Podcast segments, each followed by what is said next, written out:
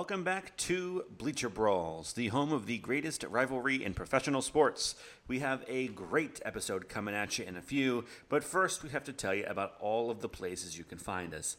BleacherBrawls.com is the home for our Yankees and Red Sox columns, football, basketball, soccer content, as well as movie reviews, quizzes, and plenty of trash talk.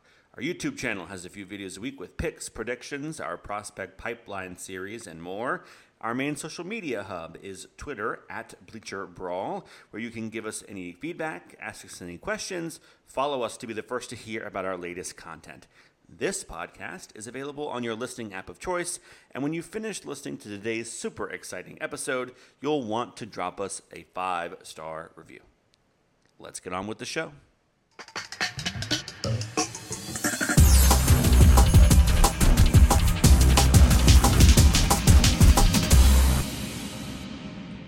Welcome back to Bleacher Brawl. So we have another Sunday night, Monday morning episode coming at you. My name is Patrick. I'm here with John and Luke and Derrik, and we're going to talk all the things that we talk here on Bleacher Brawls. We're going to talk some Red Sox. We're going to talk some Yankees, some baseball at large, and I think if we have a final uh, score of this last football game before we're done recording, we'll even talk a little uh, rest of the NFL playoffs, maybe a little Super Bowl as well. I'm going to start with our first pitch. That's where I hear what's up with everybody, what's going on in their lives, anything that they want to bring up before we start the show. Uh, Luke, I'll start with you. Give me your first pitch. Well, being the 2022 Bleacher Brawls Fantasy Football Champion, usually life is good. And uh, today was really no exception. Uh, this week was really no exception. It's good to be a champion. Um, but uh, I do want to say, please, everybody listening, check out uh, bleacherbrawls.com tomorrow afternoon. I've got the latest uh, addition to our Epics series, our uh, examination of epic games and uh, in my case, Red Sox history, and it's going to be a really good one, really entertaining one. A little long, but you know, since when are my columns ever not long? Uh, but this is going to be a really good one, so make sure to check it out uh, tomorrow afternoon by two or three p.m. Eastern. It should be up. By tomorrow, he means today. You're listening this today, Monday. He's talking about later in the day. Oh yes, that's right. Yes. So being Monday, yeah, check it check bleacherbrawls.com in a few hours. Let's leave it at that. John, what's up with you? Your first pitch. Um, well, it was a bittersweet weekend as the New York Giants football season ended. However, I mean, no Giants fan can be disappointed at all with this season. The Giants completely overperformed, won their first playoff game in 11 years, their first made the playoffs for the first time since that boat trip a couple years ago. And he, like I said, they won a playoff game this year. You know, they went into the season expecting four or five, maybe six wins at the most. They end up making the playoffs and winning a playoff game. They answered a lot of questions, have some um, really looks like they have some some key positions really set for the future. So the future is looking bright for the Giants. Just fantastic season all around. As much as it stinks to lose the Eagles, it was just there's nothing but positive takeaways from this season. So um, that's how I'm doing. Derrik, buddy, what's up with you? Oh my god, today's been miserable. Today has been, I think, the most miserable day I've had in. He's so out of long. chocolate milk. No, Not no, milk. no. I had no sleep last night. I had a migraine all night. Couldn't find any headache pills, nothing. Couldn't sleep, migraine all night. Eight in the morning, I had a bloody nose that lasted for an hour. And also, too, I have a cold. So, because of that, we mixed in with my bloody nose, had snot and all that stuff forever. And it was awful. Then, because I bled, had a bloody nose for so long, I felt lightheaded and dizzy. Then my grandfather's like, "Hey, you need to fix my phone." I don't know, and he doesn't understand phones or whatever. So I'm just like, I'm like, I just had a bloody nose for an hour. Like, leave me alone. That finished. I ate breakfast. I went to bed. I slept for like six or seven hours. I woke up, took a COVID test because uh, my uncle who came down for the weekend, he was in Florida, uh, in Orlando for his company, came over for the weekend up from Orlando, and when he got here, he was fine on Friday, Saturday, tested positive for COVID. So it's just so he was quarantining, and then everyone here's testing. We're all negative. He leaves. We're all negative. I've had a cold for like the last week, So I'm just like, um, it's been miserable. It has been t- terrible. It's yeah. So this is just an example I want to say of when you're a 19 year old kid and like don't have any responsibilities really relatably speaking as opposed to a grown man that has a family and stuff because i have conjunctivitis right now so i wake up in the morning and i can't open my eyes it's like they're sealed shut with putty and i didn't even think to mention that on my first pitch because that's just life is just hard when you're older and there's a lot of things going on and pat's like oh what's going on with you ah nothing's good oh yeah that's right i got conjunctivitis but if I was 20, it would feel like my world was coming Well, down no- around me literally nothing's just because my eyes hurt. Literally nothing's happened today because I've been sick. Bloody But nose. this guy's got a cold and he I had to fix to- his grandpa's phone. I yeah, Derrik. and then I went. And he's I miserable. Haven't I haven't done anything today. It's been miserable. Just I'm, I'm like, I have like ten fans in my room and I'm sweating.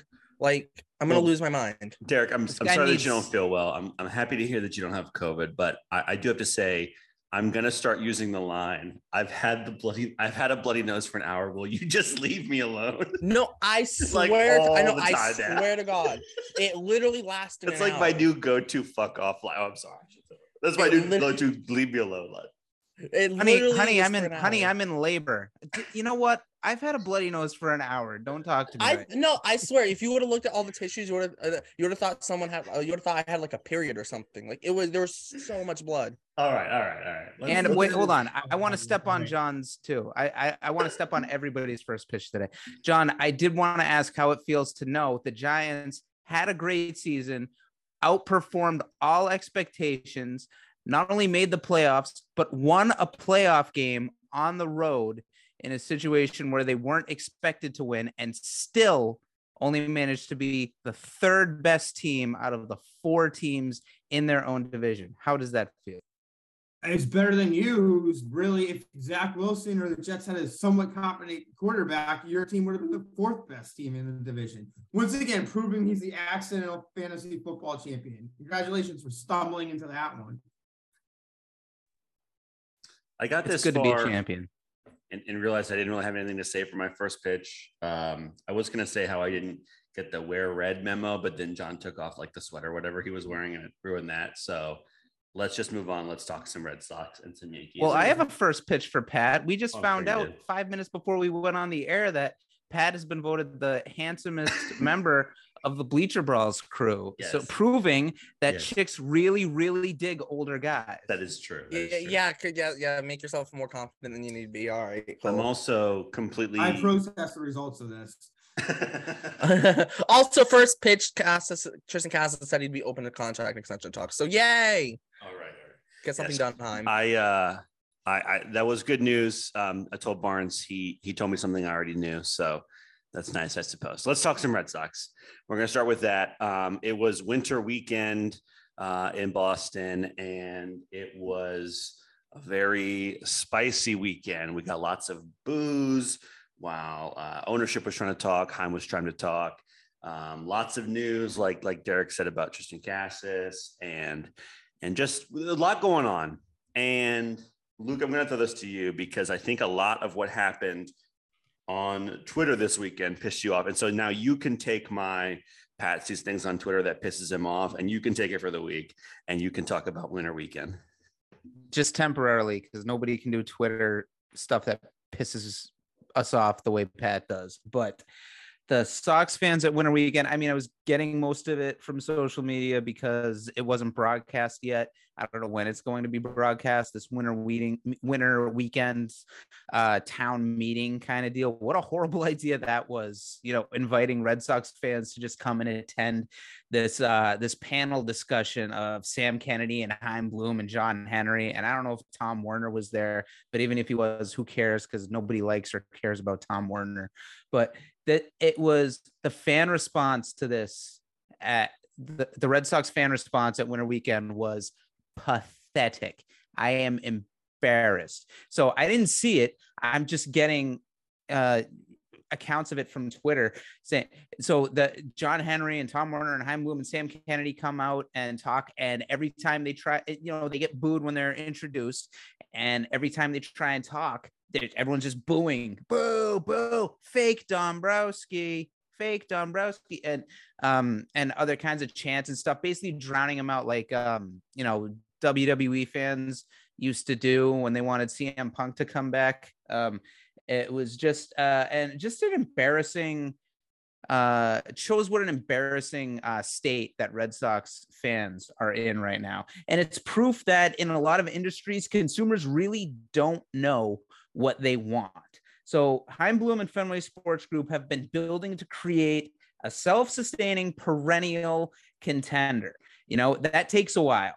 Fans are not.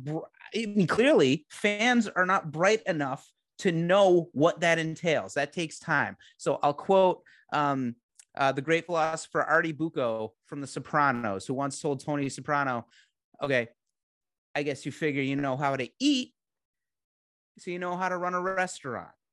just because you go to the games, you watch the games on TV while you're flipping through your phone, while you're checking your email, while you're looking at Pornhub or whatever, doesn't mean you know how to run a baseball team better than the people who are employed by a billion dollar franchise to know how to build a baseball team. Uh, so the last general manager, he paid everybody. He, you know, Chris Sale burned out the first two years in Boston. Dombrowski gave him five more years. Said, "Yeah, keep on doing what you're doing." He paid David Price, even though before he got to Boston, he sucked at Fenway every time. He gave a four-year extension to Nathan Eovaldi, uh, even though he had no track record whatsoever of being able to pitch multiple years without really hurting his arm. And what happened? What happened was Dave Dombrowski was fired for having a crap team, even though he had the highest payroll in the major leagues at that time. And when it happened, so they won World Series in 2018. Halfway through 2019, they were average and had there was no sign of getting better. So he asked for even more money. And John Henry said, You already got the highest payroll uh, in baseball. What are you going to do? What are you going to do to make this make things better? All right, how do we change this? What about all the money we've already given? Dombrowski didn't have a good answer, so they realized this is a bad way to run a team, and they fired him. So that wasn't a way to solve the problem. Asking the ownership for more money isn't a way to solve the problem. This president of baseball operations, Chaim Bloom, is building it, trying to build it the right way. Yet fans hate him because he has the balls to work under these conditions that Dombrowski left him hit, left him in and rebuild the team, build it responsibly in a way that helps now while building for the future. Remember, they just went to the ALCS in 2021.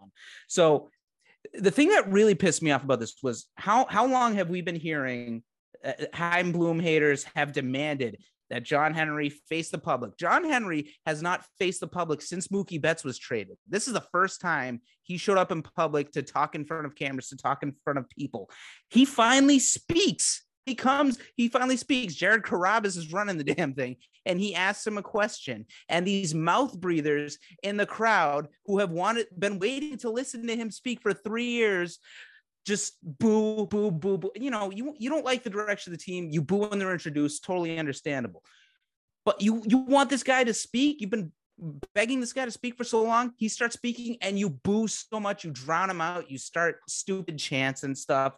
It's you know, if you don't like the direction of the team, fine. You know, uh, but if you but if you're gonna if you're gonna demand that he speaks for so long don't be hypocrites about it. Listen to what he has to say before you boo him. Don't just make a big spectacle of it. We don't like you we don't like you. Well let me explain. No screw you. We don't like you. We don't like what you're doing things. It was embarrassing. And the worst thing is that red sox fans like me have to wear this image now. This is what Red Sox fans are now to the rest to other baseball fans. We're the ones who are all of us are represented by those clowns at that winter weekend that have been saying John Henry needs to face us and explain his actions. Okay, let me explain your actions. Boo! You're a I hate you. You're a son of a bitch. Get off the stage. All right, I guess I won't talk anymore. Pathetic behavior. Pathetic. obviously this is a, a, Red Sox heavy portion of the show, but John, I feel like Luke has like set you up for yeah, I don't even know what. I I feel like you have to speak here. He's a massive hypocrite himself. This is the guy who hates Dave Dombrowski, the guy that won their last, put together the team that won their last World Series. And Luke hates him. If Dombrowski showed up at Fenway, Luke would be one of the guys booing him, not letting him talk. Yet he'll sit here and defend Chaim Bloom, who has done literally nothing but make horrible trades and let generational talents leave. Like Red Sox fans have every right to boo, to boo Chaim Bloom. Um, he like you want to talk about Chaim Bloom's secret plan of building a sustainable method. the secret plan that Luke keeps talking about that Joey let us all know that Luke was talking about. But he hasn't built the sustainable method, and you have no reason to trust that he's building the sustainable method. He has failed in trade after trade. He's gotten hosed. He's made horrible trades. He trades a generational talent in Mookie Betts for a guy that's already been DFA'd and Alex Verdugo and a third string catcher. I mean, this in another thing, I think if I'm a Red Sox fan, I would be looking at the history and realizing, hey, I don't want 2018 to be the new 2019-18, uh, where you let a generational talent leave and simply a cost-cutting move. Like Red Sox fans have every right to be mad at this organization right now. Um, yeah, maybe they should have let John Henry speak a little bit, but if the Red Sox fans don't want to let Chaim Bloom speak, then they have every right to do that this guy has been a failure. And you can say there's that one ALCS appearance he made. Fine. Yankees made an ALCS appearance this year. I still consider it a failure. So I don't think saying, oh, Chaim Bloom got one team to the ALCS, it's not a success. Because I can say, I if you wouldn't consider the Yankees getting to ALCS as a success, you can't say the Red Sox getting there is a, as a success. The point is, um, and then uh, even to top it off, Bloom is now relying on injury-prone pitchers and Sale, Kluber, and Paxton to carry this pitching staff. As the Yankees fan since 20, 2001, when the, their rotation kind of was like the last time they've had a good rotation. I've seen that method work before. It doesn't, and I shouldn't say work before. I've seen that method attempted before, and it doesn't work. Like relying on old pitchers with arm injuries is never going to lead to success. I think Chaim Bloom has been a massive failure, and if fans want to boo Chaim Bloom, they have every right to. So you and you would boo, boo Dombrowski, who won your World Series. So I don't even know how you can keep defending this guy. It's I, I boo I boo I, I would boo him because he won one World Series and then just stopped caring, just stopped trying. He's like, oh, you guys won a World Series. I'm just gonna just keep the whole team together and didn't try to didn't try to adjust at all, didn't couldn't read the writing on the wall of Sale's arm, Price's arm, Price's mentality, Eovaldi's arm, Eovaldi's injury history. That was great. I didn't have a problem with Dave Dombrowski until what November of 2018. I was like, what the what the hell is happening? And Chaim Bloom, you say he's a massive failure. It it doesn't happen overnight. Fixing this kind of mess that Dombrowski left him with, and people don't. The majority of Red Sox fans, I don't think, realize just how badly a shape that this team was in when Chaim Bloom inherited it. Can, can I say that? I want to say this though, because the whole Red Sox fans booing, it doesn't just the fact that they're booing them or they don't like what's going on. It's goes back to the fact of there are fans that would rather see the Red Sox suck that are Red Sox fans. So Chaim Bloom gets kicked out of town than see the Red Sox do good, although Chaim Bloom's running the ship. That's the pro. I think that's the problem, right? and because there are a group of Red Sox fans now, they probably are in the minority, but they are a loud minority of, hey, yes, we want the Red Sox to be good, but we want them to be bad when Chaim Bloom's running them, so he's out of town.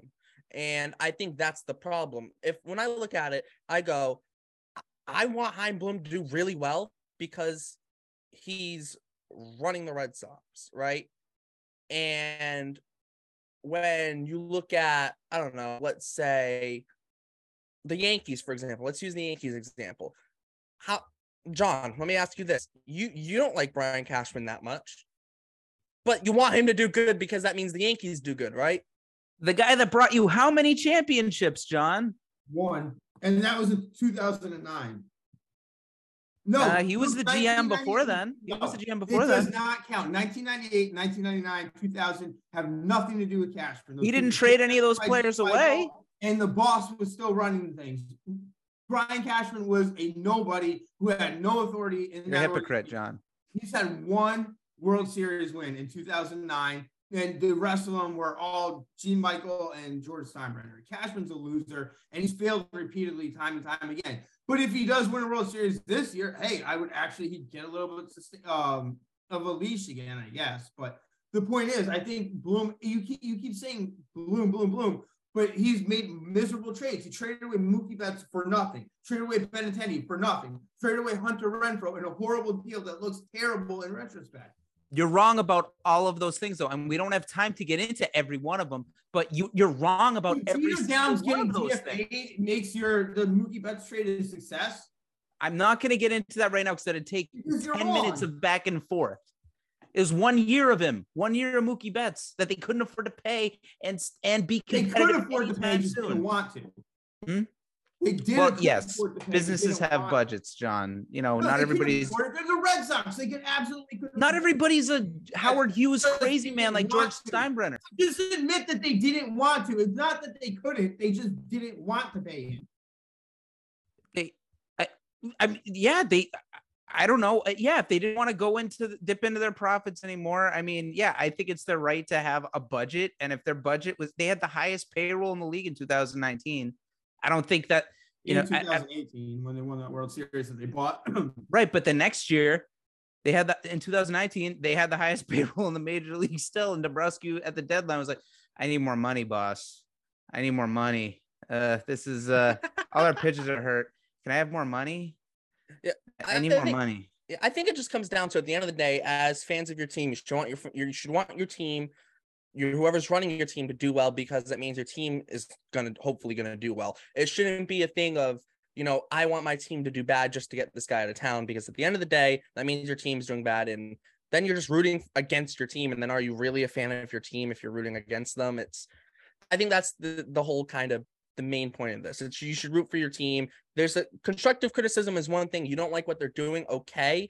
But to want them to do bad is you're not even rooting for them at that point. And say they pull and say they pull off the impossible and they pull a New York Giants only much better than the New York Giants did this year and actually win a championship. Say they do that. All those people who want to boom out, they're not going to say, geez, I was wrong. The They're just going to not say anything. They'll They'll enjoy the find something else to championship. complain about. Yeah. Or they'll find something else to complain about. Like, oh, why isn't Casas locked up for the next 10 years? They'll complain that oh we won a championship but we didn't do it with Bogaerts or something I like stupid you like that that. you tried taking a shot at the Giants in a season where they massively overachieved. I'm still bitter over that birthday loss you had when they went 18 and 1, huh? Third best team in their division. Still better than the Patriots. Anyway, uh, moving on. A uh, couple things I want to address from this. I think it is so funny to say that they bought the World Series in 2018 when Steve Pearce was the World Series MVP. But whatever, we'll ignore that John said that. And He Dombrowski re-signed him too, extended him too. He did- he year. did No, no, no, He no. extended him too, and then he got hurt. Any of the times the Yankees won the World Series, let's just put it that way. He re-signed. He extended Pearce too, and then Pearce got hurt and retired. okay, yes.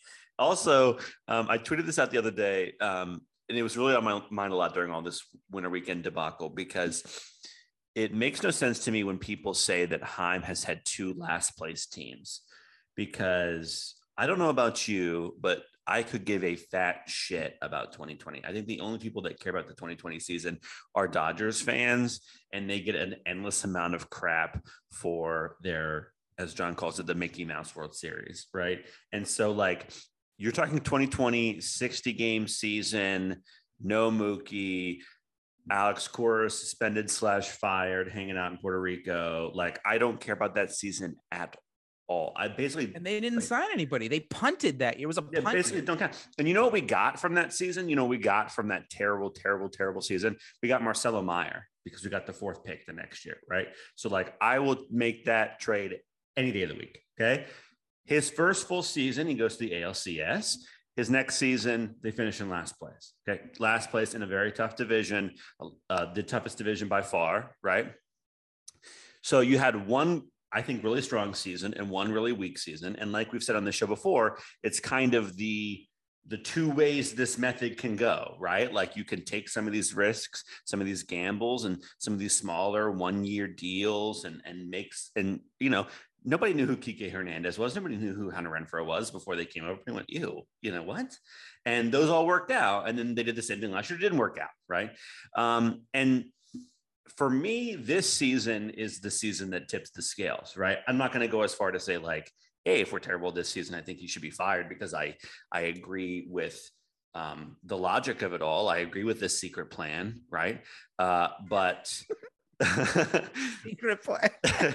but you know, I don't think we actually know yet if it works or not. I mean, the 2020 team was not Chaim Bloom's team, and the team was who cares what the team was anyway? I, I don't care about the team at all. Um, People were talking about Jose Peraza in 2020, and when we traded for him, it was like, oh, Jose Peraza might do something. right, right. I mean, I, I can't remember who it was the other that I saw the other day that I was like, I forgot he even played for the team in 2020. Um, because like I barely watched, I didn't care.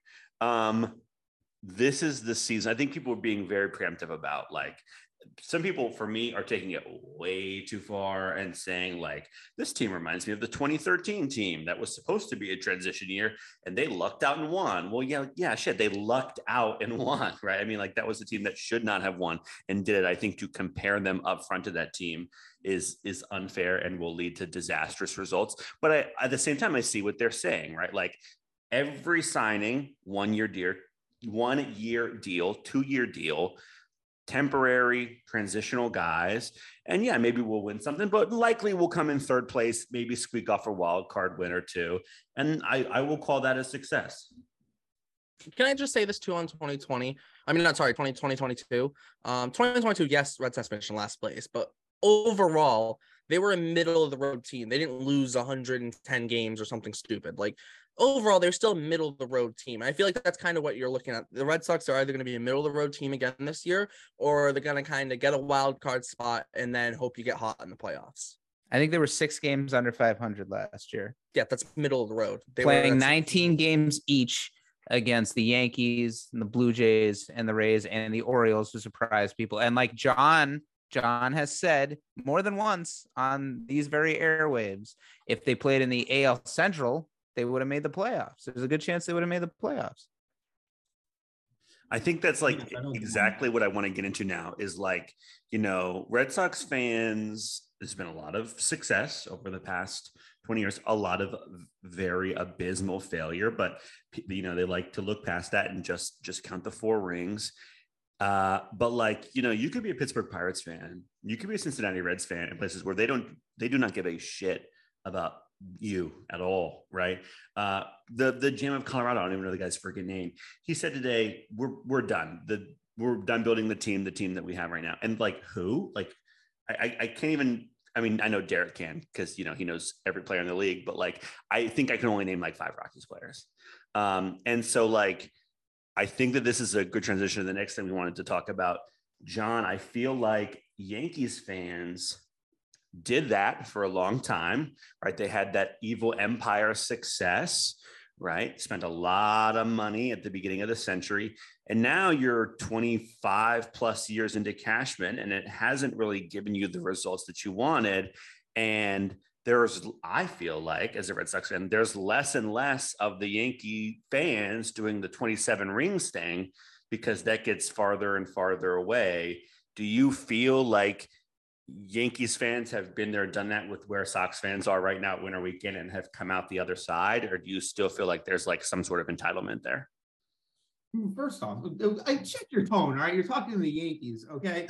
But no, of course we're entitled. We're the best team, greatest dynasty in sports history. Like, yes, they've fallen on some hard times these past couple of years, but it doesn't mean that they're not still competing. Like they're not just throwing in the towel like the Red Sox do. All right. Like, like the Red Sox is like it's all in or like let's just tank. And that's a pathetic way to run your franchise. At least the Yankees are trying to run every year. Which leads me into the Yankees side of this and the way like Yankees fans boo everybody. And I'm generally like on the side of that. I think that's perfectly okay. You pay money to go see the game. You should be allowed to boo whoever you want the one issue I have is when the Yankees fans boo Hal Steinbrenner. Hal Steinbrenner is an excellent owner. Like he stays out of the way, unlike his father did, who a lot of times, as much as we like to praise George, there were plenty of times where that guy got involved and screwed up the team. Hal Steinbrenner stays out of it. He lets his baseball people run baseball operations. Now, granted, he has the wrong people running baseball operations, but he's staying out of it. He's willing to spend money. He's willing to go over the luxury tax. And for that reason, I think Hal Steinbrenner is the one guy that should not be allowed to be booed in Yankee Stadium. Like he stays, he stays out of the way and lets baseball people run baseball operations. And he's willing to go over the luxury tax if he has to. That being said, everybody else is fair game. Brian Cashman getting booed at Yankee Stadium, it's entirely fair and it should happen. Uh, you know, and these guys like to talk trash about Aaron Judge getting booed in the playoffs. 1927, Babe Ruth hits 60 home runs. Yankees win the World Series. Babe Ruth's a massive part of that. 1961, Roger Maris hit 61 home runs. Yankees win the World Series. Roger Maris is a major part of that. 2022, Aaron Judge hit 62 home runs and then does not perform in the playoffs that falls on him. Now, I personally wouldn't have booed him, but I understand why the fans booed him. Everybody's been booed at Yankee Stadium. Mariano Rivera's been booed. Jared, Derek Jeter was booed. And when they asked Derek Jeter about being booed, he said, Yeah, I would boo me too. I wasn't playing well. It's just how things run in New York. So I'm perfectly okay booing whoever you need to boo. The one person I will leave out of that is when seeing Hal Steinbrenner walk onto the field and get booed. I don't really think that's entirely fair. So you don't want Hal Steinbrenner to be booed, but he's the person who's hiring all the people that you say should be booed. So no, isn't that doesn't that fall on him? No, Hal Steinbrenner lets Brian Cashman run things. Now, I don't think Brian Cashman should be running things, but he's staying out of the way and letting his baseball people run things. So yeah, like if you want to say fire, if Hal Steinbrenner comes out, I'd say you can stream fire Cashman. Like that's all fair. But outside of that, Hal Steinbrenner is doing everything you could ask for in, in an owner. He's staying out of the way and letting his people run it. Like, again, hired the wrong guy to run but it. What is coming of that, though? What? I mean, I went to our conversation a couple weeks ago. Like, what is coming of that, though? Like, yeah, 90 plus wins every year, but back to that 27 rings entitlement thing, that's not enough for most Yankee fans. I mean, I'd be yeah, pretty happy with that saying. right now. But that's why I'm saying boo Brian Cashman. He's the guy putting together the team. Okay. So if you that's the guy you boo. Like Hal Steinbrenner is simply just writing paychecks. So like he's not, he's just the money guy. He's the CFO. He doesn't involve himself with the everyday operations of the team. So I don't really think that's the guy you hold responsible. I hold Brian Cashman responsible and everybody that works underneath him. And of course the players that are going out there and not performing in the postseason.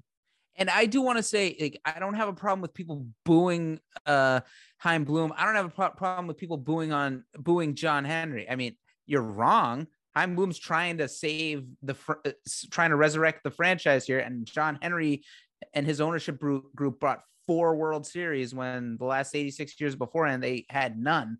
But if you want to boo them, if you don't agree with the direction of the team, whatever, have a a smile. I don't really care. But like, don't say he needs to he needs to step up and he needs to face the media, he needs to face the fans. And then when he opens his mouth to say something, don't just drown him out with booze like you're trying to take over the the the town meeting. You know, if you want, if you demand to hear him speak, let him speak, or just shut up.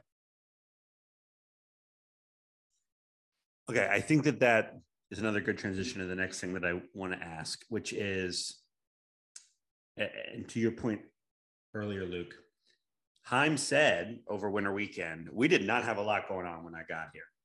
And excuse me, everybody has used that driving off the cliff analogy that he used, right? We were about to drive off the cliff. I mean, these were the days where Bobby Dalbec was the, it was Bobby and um, Darwinzon were the top two prospects in the system, right? He said, We're about to drive off the cliff. And they tasked me with turning it around at the last second and trying to drive the other way, right? More or less what he said. And has tried over the past three years, I believe, to be very transparent that it does not happen overnight. And a lot of these teams, you know, I, I used the Baltimore example last week. Baltimore, you know, they they tanked for five years to get where they are now. Um, and now you know, Baltimore fans are like trying to forget that that happened, right? But they were uh, embarrassing for five years. And is trying to say, I'm trying to get us there without the tanking thing, right? And so I guess my question is we know at this point what Brian Cashman wants. Uh, and what his goal is every year and how he's going to try and do it. We know how Chaim's trying to achieve his goals, which he's has you know only done 50% of the time, but he's working on it, right? He hasn't had the the 25 years that Cashman has had.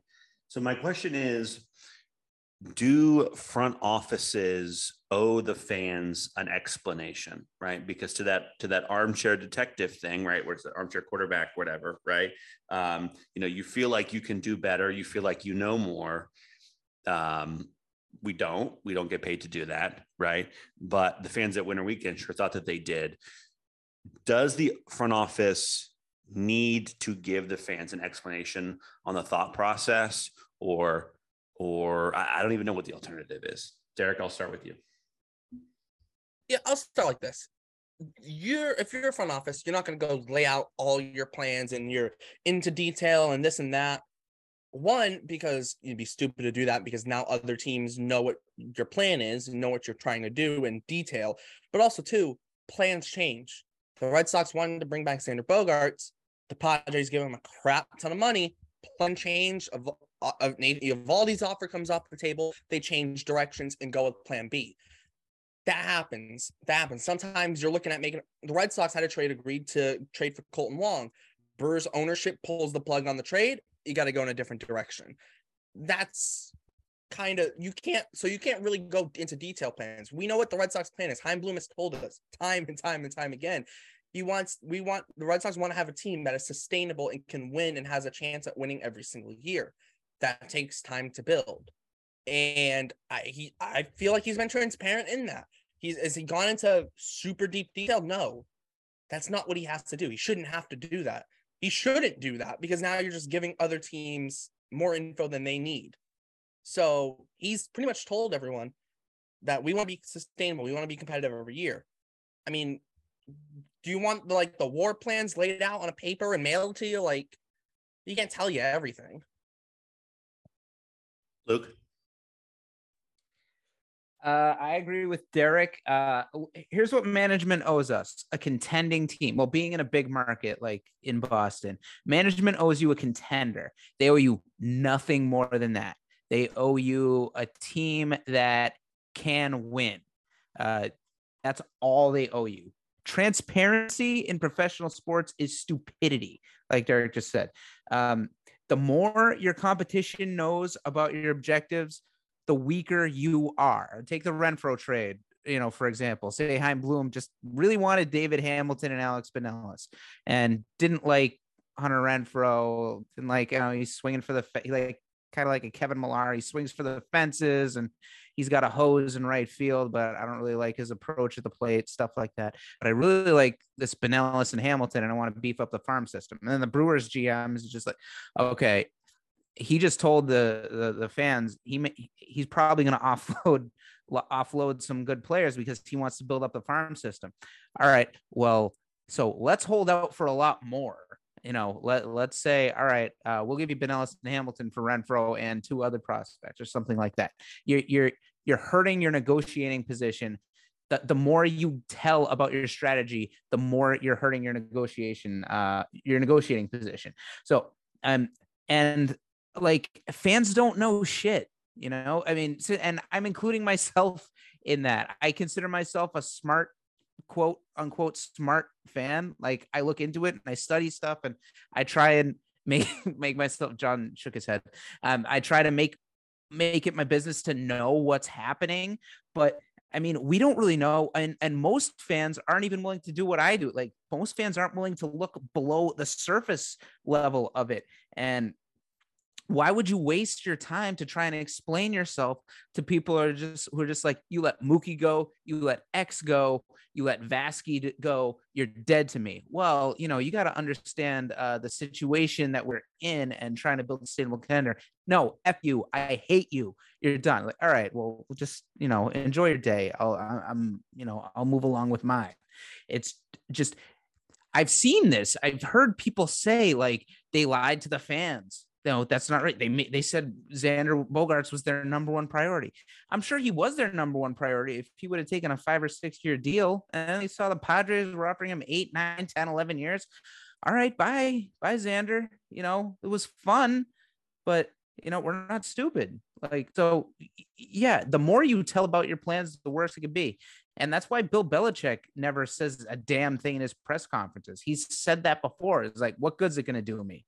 It, all it can do is hurt me. The more I tell you, the more it's going to hurt me. John. Well, in all fairness, I think it's turning out that Bill Belichick might not have been the genius we all thought he was, and it turned out to be Tom Brady all along, just like I told you for years. Um, look, in NFL, when did you ever say that before Brady went to the Bucks? I never said that before Brady went. Not a single time. That's why it makes it so funny to say it now. Look, and, and it's a great comparison because in the NFL, you cannot be transparent at all. You want to try to hide what you're doing. And the Giants' new GM, Joe Schoen, did just that leading into the season. seasons. Why the Giants, despite being the third best team in the best division in all of the NFL, turned out to be the fourth best team in the whole NFC. But back to baseball. Like I think it's easier. Luke makes a good point. Like we are smart fans, eh, especially the four of us here, and everyone here at Bleacher Brawls, all eight of us. We are smart fans. We do kind of tend to see like the plans that are laid out by baseball. It's easier in baseball. Like you don't have to be transparent, but as a smart fan, you can kind of see what's going on.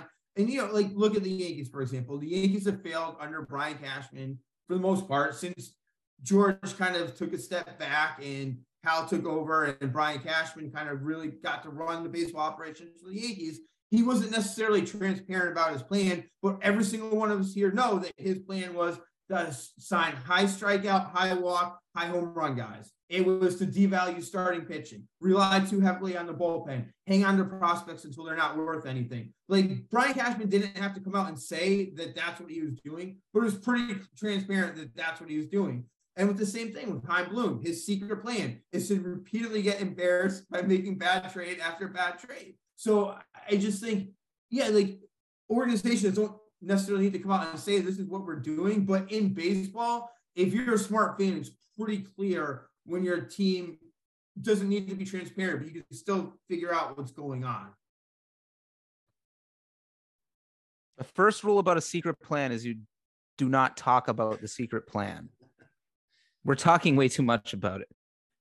With all that being said, we're going to try and do that exact thing next week and attempt to be smarter than the GMs of our teams. Luke's going to be Chaim and John is going to be Cashman, and they're going to go up against Derrik and try and make some last minute uh, trades uh, to get these rosters ready for spring training. We're gonna both swindle. We're gonna both swindle Derrik. We're gonna we're gonna we're gonna throw in as a screw kicker. over we're the gonna, Colorado Rockies we're we're gonna throw in as a kicker. We'll stock your chocolate milk vending machines for a year, no. just no. just like I'll, just I'll like Billy for, Beane did with the Twins or Indi- or Guardians or whoever that was. I'll ask for some double A pitcher that you guys have never heard of. and you'll be, and you'll go, yeah, yeah, sure, like Doug did at the trade deadline. yeah. yes, yes, and I'll throw in Michelson, Anderson whatever. yeah, well, that's and that's a record. It's not like I have to try to be smarter than Cashman. Like I already value starting pitching and contact hitting way more than that Indian does. We did this episode of the trade deadline, and it's it was really fun because Derrik is a human supercomputer, and and we did it on the website as well with some potential Rafi trades that luckily none of those had to happen because we got that. And extension. for the record, when we did that, the Andrew Benintendi trade, like I think Derrik nailed three out of the four prospects. Yeah, exactly. Who knows? It, guys, I nailed two out of three. Two out of three. I got the two main pieces right. I just didn't get the third piece right. Um, let's wrap up our conversation tonight with some football talk. All right. Uh, we had the NFL divisional round this weekend. I would like to point out that I got all of my Twitter predictions correct. I went four for four and for all of the right reasons. Okay. So thank you very much. Um, we got some Chiefs, Bengals, and some Eagles and Niners next week. Um, I'm going to do a quick, uh, have these guys predict um, those outcomes, and then we'll talk a little Super Bowl real quick. Uh, Derrik, Chiefs and Bengals, who you got? Um, uh, I'm gonna go Chiefs. No, I'm gonna go Chiefs. Okay, Luke. I was I would have gone Chiefs before Saturday night, and I saw uh, Mahomes get get you know kind of hurt, so I I gotta go with gotta go with the Bengals. You beat Josh Allen and the Bills on in Buffalo in crappy weather, which is kind of Buffalo's calling card. That's uh, you know, that's impressive. I'm going with the Bengals. Also, almost lost to Tyler Huntley the week before, but you know, whatever. Uh, John, uh, Chiefs and Bengals.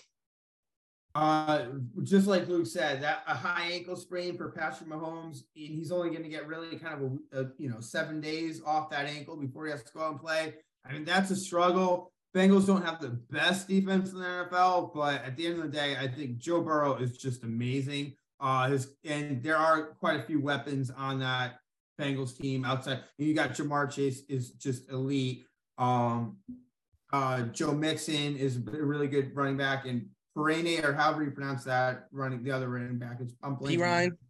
P Ryan, yeah, that's it. Um, there's a lot of talent on Cincinnati, so I think they're gonna be able to beat the Chiefs again this year. And he was just checking down most of the day, just you know, dink, dink, dink, dink, and they still got what 27 points was it? It's... Yeah, I will say though, um, for the Chiefs, they need Chris Jones to finally get a postseason sack because I think in 13 or 14 postseason games, he has no sacks, and he's their best pass rusher.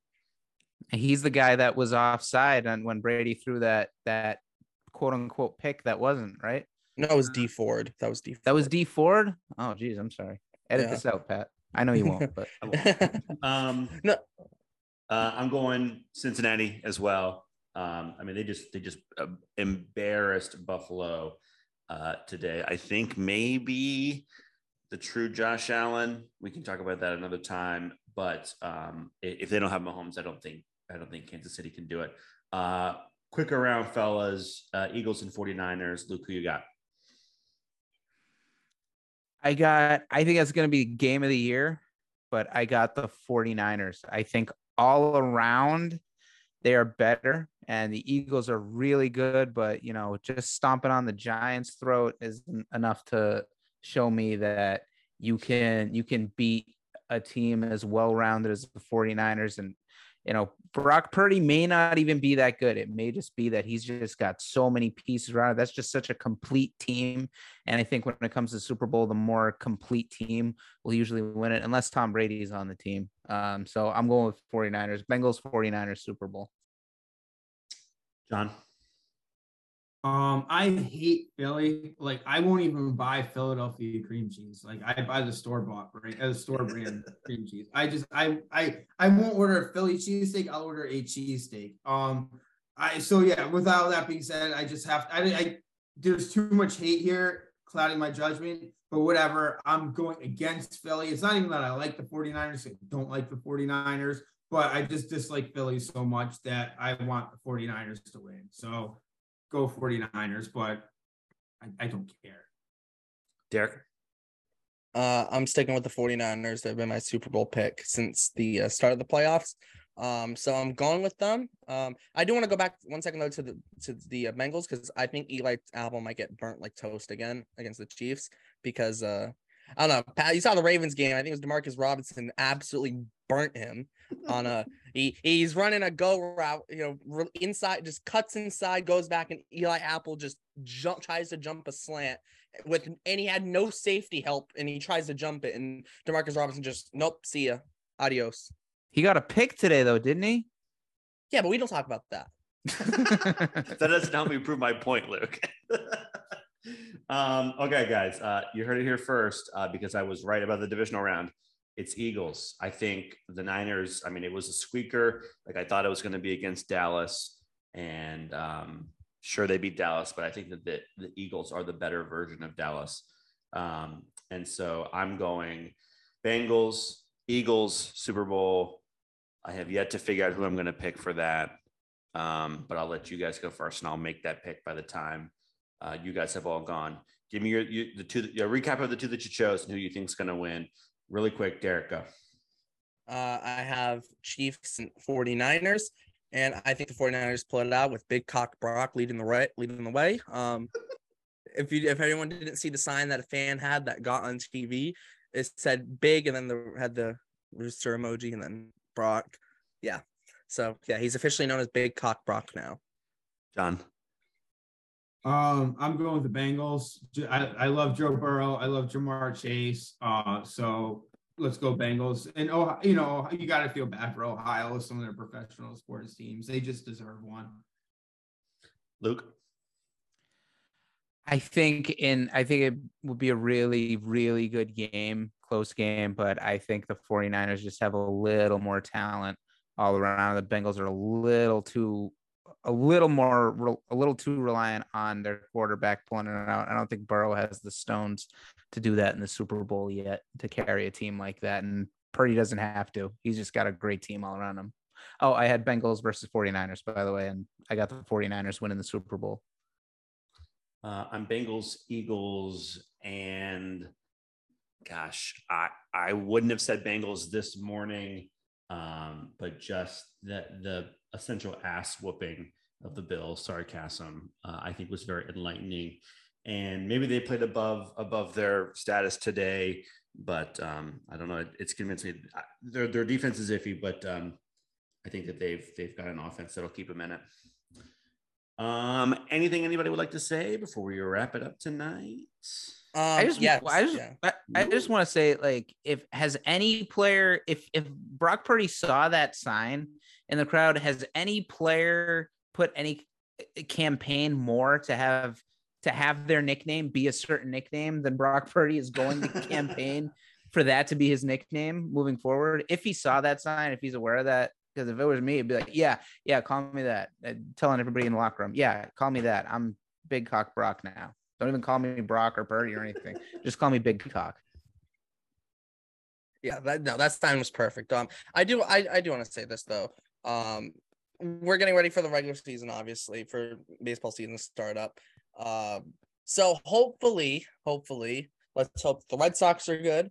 I hope the Yankees are good too, because hopefully we have an ALCS, the Red Sox and the Yankees, or the Red Sox absolutely whoop the Yankees. Hopefully, um, we can some restore some joy in Red Sox Nation because all the Red Sox Nation wants to do is tear each other down instead of working together as a group to cheer for the Red Sox.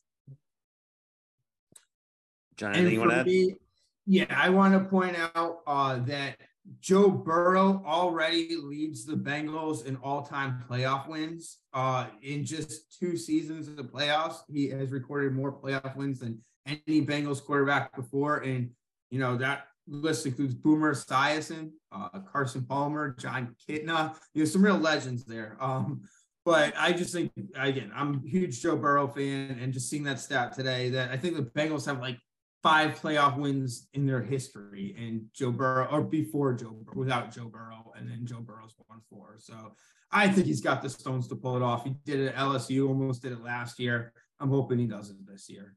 Can I say this on the Bengals? Their franchise didn't basically didn't exist until Joe Burrow came there because they didn't have an indoor practice facility until this off season. Like, what are you doing? You're in Cincinnati. Get an indoor practice facility. Come on.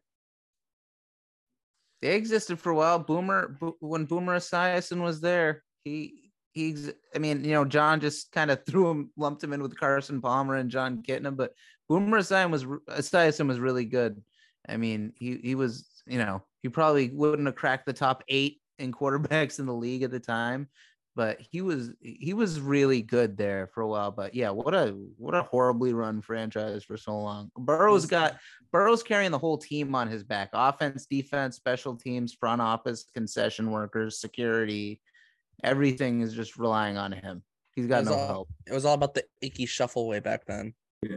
And Boomer Esiason did get that team to the Super Bowl. So I mean, like I know I was just joking around. Obviously, I think Boomer's a better quarterback than Jon Kitna. I mean, there's no doubt about that. But his name's Boomer, so that takes him down a tier. Not as good as Andy Dalton, though. Oh God. um, all right, guys. Uh, my my last thing that I want to say is the episode that came out on Friday with John and Barnes interviewing former Yankees pitcher Joe Ausanio was awesome. It was such a great conversation.